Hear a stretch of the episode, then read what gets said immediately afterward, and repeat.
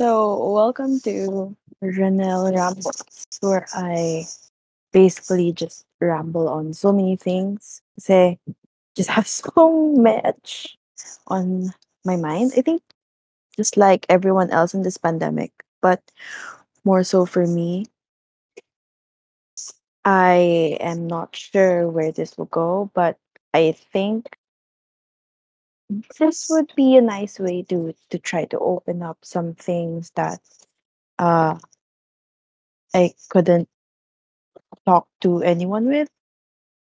Maybe kasi I have a tendency to talk about things in a very prof manner ba.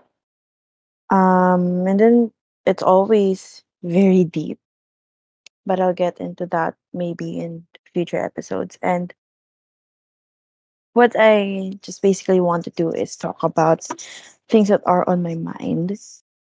Because even though I keep three journals, it feels like it's not enough just to talk about what's happening on the daily. But then it still feels like there's so many things inside your mind.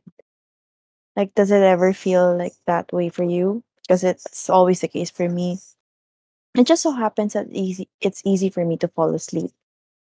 But anyway, I guess I'd like to just welcome you if you're listening. Thank you. So you are literally gonna hear me ramble about so many things, and I hope that you pick up something, whether it's I'm Shalisha Magaldal or something new that you might have picked up, whether it's from a show that I've watched or a book that I've read. Because I think that there's just a lot of discussion to go around about different things, especially if you get into so many things, especially in this pandemic. For example, for me, I'm currently on a 100 book goal. Like, I know that's too much, but I just want to be able to have that space where I can process the things that I've been reading, things that I've been learning, because I've been gearing towards a lot of self-help compared to what I had in my earlier years as a reader. I always loved YA, and I wondered, what if I run out of things to read? Because I think during that time, was it like 2009, I felt like I've read so many things already that are on the best sellers list, and I wasn't sure what else to leave. But before that happened, I stopped reading. Kasi that was the time that college came along, and one of the lolas, my grandmother, told me is that, oh, when you're in college, you won't have the time to read. And I guess it was a self-fulfilling prophecy that I brought with me to college, because I eventually stopped reading altogether. And it's only now, I think in 2020, during the pandemic, that I consistently had a book to read. The reasons why for that, I'll get into in the future, I guess. But ever since 2021 came, I told myself that I just wanted to have something to write down at the back of my Hobonichi planner.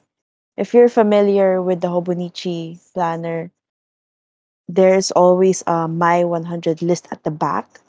And for 2020, I wanted to fill that out.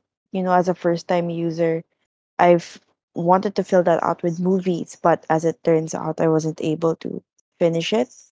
So I was thinking, what could I do for this new year? And thought, maybe I should do books. I know it was completely crazy for someone who had a record of only 50 in 1 year. And that was back when I had the attention span of a very avid reader, but now my attention span is like a goldfish's. So it was a long shot for me, but I still went with it because I thought that it was fun to do, and I wasn't expecting to do anything else in the pandemic, and I really think that this is going to drag out longer than I hope that I expected it to be. So it's March 19 right now. And so far, it's going pretty well, but it's really hard when you keep on reading self-help books. There's just so much information coming in, and I feel like sometimes I never get to process it well enough compared to people who maybe you have been reading only one book a month. I know some people who've been doing that, like a theme for every month.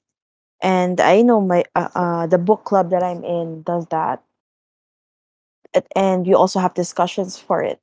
But what happens if you're put in a situation where you have to log in like what 8 books a month? That's a lot. That's really a lot. So I guess I would start with that review on the books that I've been reading, and especially my thoughts about it, because it's been a very big help, especially with considering how far I've gone already in life and the struggles that made me turn to these kinds of books for help. And I never really thought that I'd be into self-help books, but it just really is surprising sometimes. Life can be that surprising. You never really realize when you're going to like something or hate something. And one of the life lessons, I guess, that I've learned during this pandemic is that just because you can't do it now doesn't mean you ever will. You never will. You never will.